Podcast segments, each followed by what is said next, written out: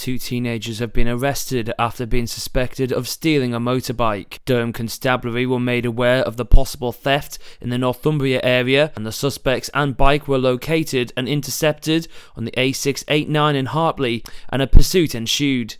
After deploying a stinger, officers pursued the suspects on foot before arresting the teenagers, both 19, on suspicion of theft of a motor vehicle, dangerous driving, failing to stop, drug driving, having no insurance or license, and possession with intent to supply drugs. They were taken into custody where they remain.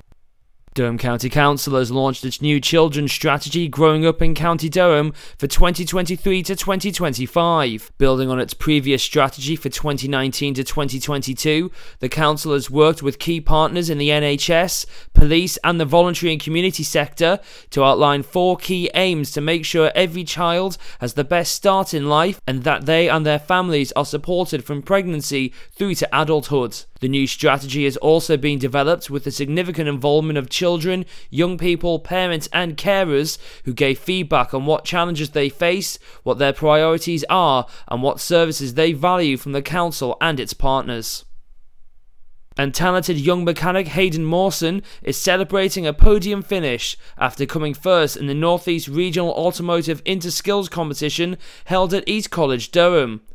Competing against motor vehicle students from colleges across the region, the 17 year old was assessed on a range of tasks, including finding a leak on a brake pipe and tracking alignment of the steering geometry. Hayden, 11 2 maintenance and repair students at Bishop Auckland College, also had to check and replace brake pads and brake discs, use a dial gauge, locate faulty suspension, and strip and rebuild a suspension strut.